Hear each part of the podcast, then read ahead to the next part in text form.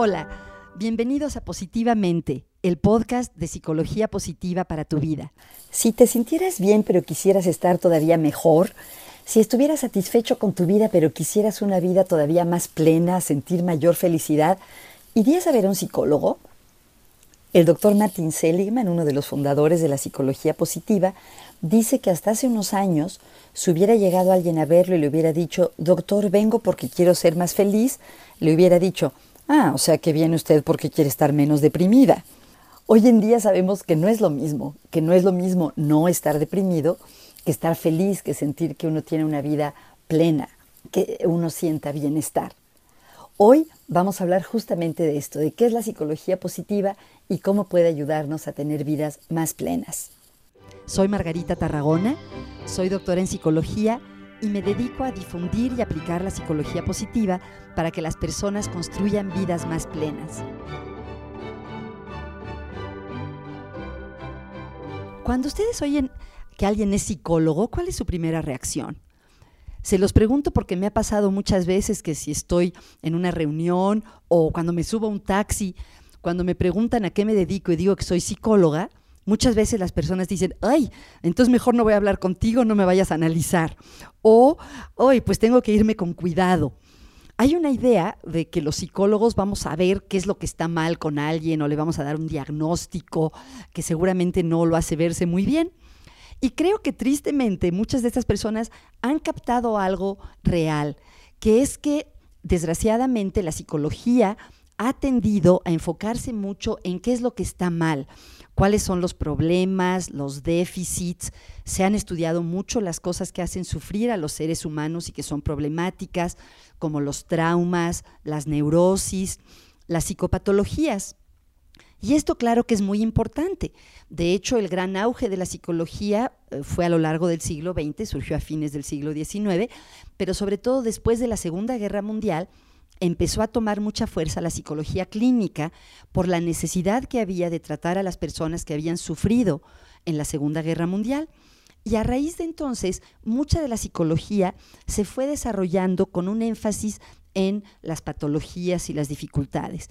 Y esto es muy importante, obviamente, porque una de las misiones de los psicólogos y lo que queremos hacer es ayudar a que no haya tanto sufrimiento, a que la gente esté mejor.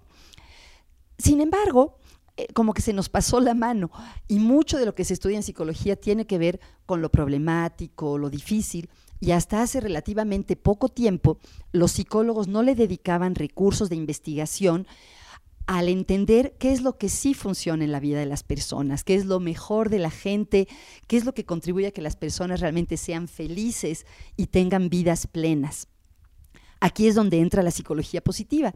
La psicología positiva es un movimiento que surgió más o menos a finales de los años 90, cuyo propósito es que la psicología sea más equilibrada, que sigamos sabiendo y aprendiendo sobre las cuestiones difíciles y dolorosas de la vida, pero que también le demos la misma importancia a lo que sí funciona, a lo mejor de la vida, a lo que es gozoso, a lo que nos hace felices. De eso se trata la psicología positiva. La psicología positiva es el estudio científico del bienestar y de la felicidad. Algunas personas hablan de felicidad, otras hablan de bienestar. En la literatura científica tiende a hablarse más de bienestar y en la vida diaria en general hablamos de felicidad y más o menos entendemos a qué nos referimos. Es un tema que le ha interesado a los seres humanos desde hace muchísimo tiempo. Los antiguos griegos, por ejemplo, Aristóteles en especial, escribía sobre la felicidad y decía que la felicidad era el fin último de la vida, lo más importante de la vida.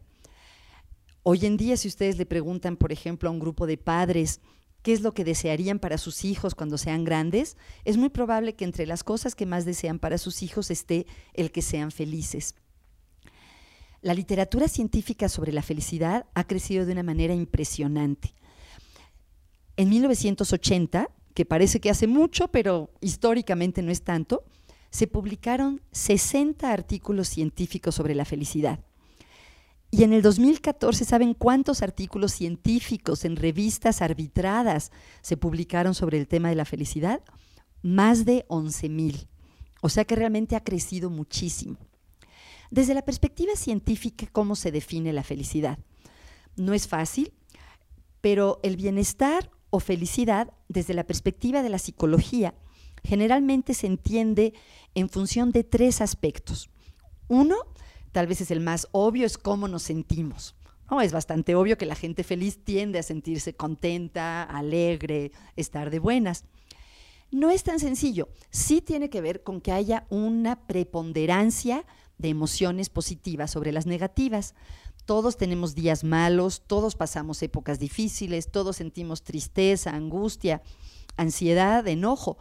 La cuestión es que la proporción o la balanza de emociones positivas o negativas tenga más de las emociones positivas. Entonces, ese es un elemento de la felicidad desde la perspectiva de la psicología.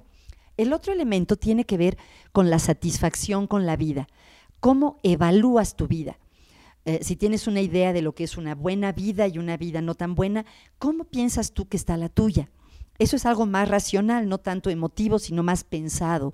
¿Cómo valoras o cómo evalúas tu vida? Y el tercer elemento, que muchas veces está incluido cuando los psicólogos estudian la felicidad, tiene que ver con el sentido y el propósito. Sentir que tu vida vale la pena, que es bueno estar vivo, que contribuyes algo al mundo más allá de ti mismo. Esto es, muy brevemente, una introducción a cómo se entiende la felicidad desde el punto de vista de la psicología. Sé que queda un poco seco a comparación de las perspectivas filosóficas, poéticas, literarias, y todas son importantes. La psicología positiva agrega un granito de arena, pero no es la única fuente de conocimiento sobre la felicidad. Como mencionaba, la literatura, las artes, las tradiciones espirituales, la cultura popular, la experiencia de cada uno, todas estas son fuentes de conocimiento sobre la felicidad. En este podcast nos vamos a enfocar en esta parte de los hallazgos científicos y sobre todo cómo aplicarlos. Entre los temas que se estudian en la psicología positiva, a mí me encanta, pienso cómo me hubiera gustado estudiar esto cuando yo hice la carrera, y ojalá muchos jóvenes psicólogos y de otras carreras ya lo estudien también ellos. Por ejemplo, se estudia obviamente la felicidad. ¿Qué caracteriza a las personas felices? ¿Qué caracteriza a las parejas que se llevan bien? ¿Qué tienen en común los que cuando se hacen estudios salen entre los súper felices? De una vez les voy a decir, aunque lo vamos a tratar en otro episodio, lo que tienen en común las personas súper, súper felices es que tienen buenas relaciones con los demás. También se estudian las llamadas experiencias óptimas o experiencias de flow. ¿Saben qué es estar en flow? Son esas ocasiones en las que estás tan metido en lo que haces, tan concentrado en una actividad, que se te pasa el tiempo rápido. Se ha visto que tener muchas de estas experiencias también contribuye a hacernos más felices. Y hay investigaciones sobre qué facilita tener estas experiencias de flow. También vamos a hablar de eso en algunos episodios. Otro tema que acabamos de mencionar, con las emociones positivas, que incluyen, por ejemplo, la alegría, la gratitud, la esperanza, el entusiasmo, la curiosidad, la serenidad. En fin, hay investigaciones muy interesantes de cómo las personas que tienen más emociones positivas no solo son más felices, sino que tiende a irles mejor en la vida, en el trabajo, e incluso que tienen mejor salud, especialmente mejor salud del corazón y el sistema circulatorio. También la psicología positiva estudia el optimismo inteligente, como dice un autor que aprecio mucho, el doctor Carmelo Vázquez, que no quiere decir ir por el mundo con unos lentes color de rosa y pensar que todo es maravilloso y que no hay dificultades, sino que tiene que ver con esperar que se puedan hacer cosas buenas y confiar en que hay posibles soluciones para los problemas. También la psicología positiva estudia las metas y cómo ponernos metas de tal manera que sea más posible lograrlas. Se ha visto que las personas que se ponen metas son más felices, y hay hoy en día toda una ciencia sobre cómo establecer metas, tanto en nuestra vida personal, como en el trabajo, como en los deportes. Otro tema que estudia la psicología positiva es la espiritualidad y qué papel juega en la felicidad. Tiene mucho que ver con la trascendencia. Las personas encuentran trascendencia de diferentes modos en su vida. Uno de ellos importante puede ser la espiritualidad. También se estudian las relaciones positivas, ¿Qué caracteriza a las personas que se llevan bien con otros? Les decía, las parejas, por ejemplo, hay estudios interesantísimos en los que los investigadores, con ver una interacción de 10 minutos de una pareja, pueden predecir con más de 90% de posibilidades si esta pareja va a seguir junta o se va a separar. Es algo muy impresionante y lo vamos a explorar en algunos episodios. También la importancia de las buenas relaciones en el trabajo. Mucha gente dice que uno renuncia a un jefe, no a un trabajo. Y parece ser que sí, que el poder que tiene un jefe o un supervisor sobre el bienestar de la gente que trabaja con él o con ella es muy importante. Y que tener un jefe que conozca tus capacidades y te deje usarlas es algo de lo mejor que te puede pasar en la vida. Otro tema que es muy interesante es la resiliencia, que es la capacidad de sobreponerse tras la adversidad. La capacidad de rebotar cuando te pasan cosas terribles en la vida. Esto también se ha estudiado y lo que es increíble es que se puede aprender. Hay ciertos factores que lo promueven y también puedes hacer cosas para volverte una persona más resiliente, que puede ir más allá de las dificultades. Otro tema que me encanta es la creatividad. Hay estudios científicos sobre qué caracteriza a las personas creativas y qué podemos hacer para ser todos más creativos, porque todos tenemos capacidad de ser creativos. Relacionado con la creatividad están los talentos. ¿Para qué somos buenos? ¿Qué se nos da? ¿Cuáles son las actividades que haríamos incluso si no nos pagaran? Esto tiene que ver con los talentos y cómo las personas que pueden hacer cada día aquello que hacen bien son más felices. Relacionado con los talentos es el tema de las fortalezas de carácter, que son el lado positivo de la personalidad. ¿Ustedes saben cuáles son sus fortalezas? En un episodio vamos a hablar de eso y cómo se pueden conocer, porque está súper comprobado que las personas que conocen y usan sus fortalezas tienen vidas mucho más plenas. Entre las fortalezas y también entre las emociones positivas, porque comparte algo con ambas cosas, está la gratitud. La gratitud es una de las variables que más se relaciona con la felicidad.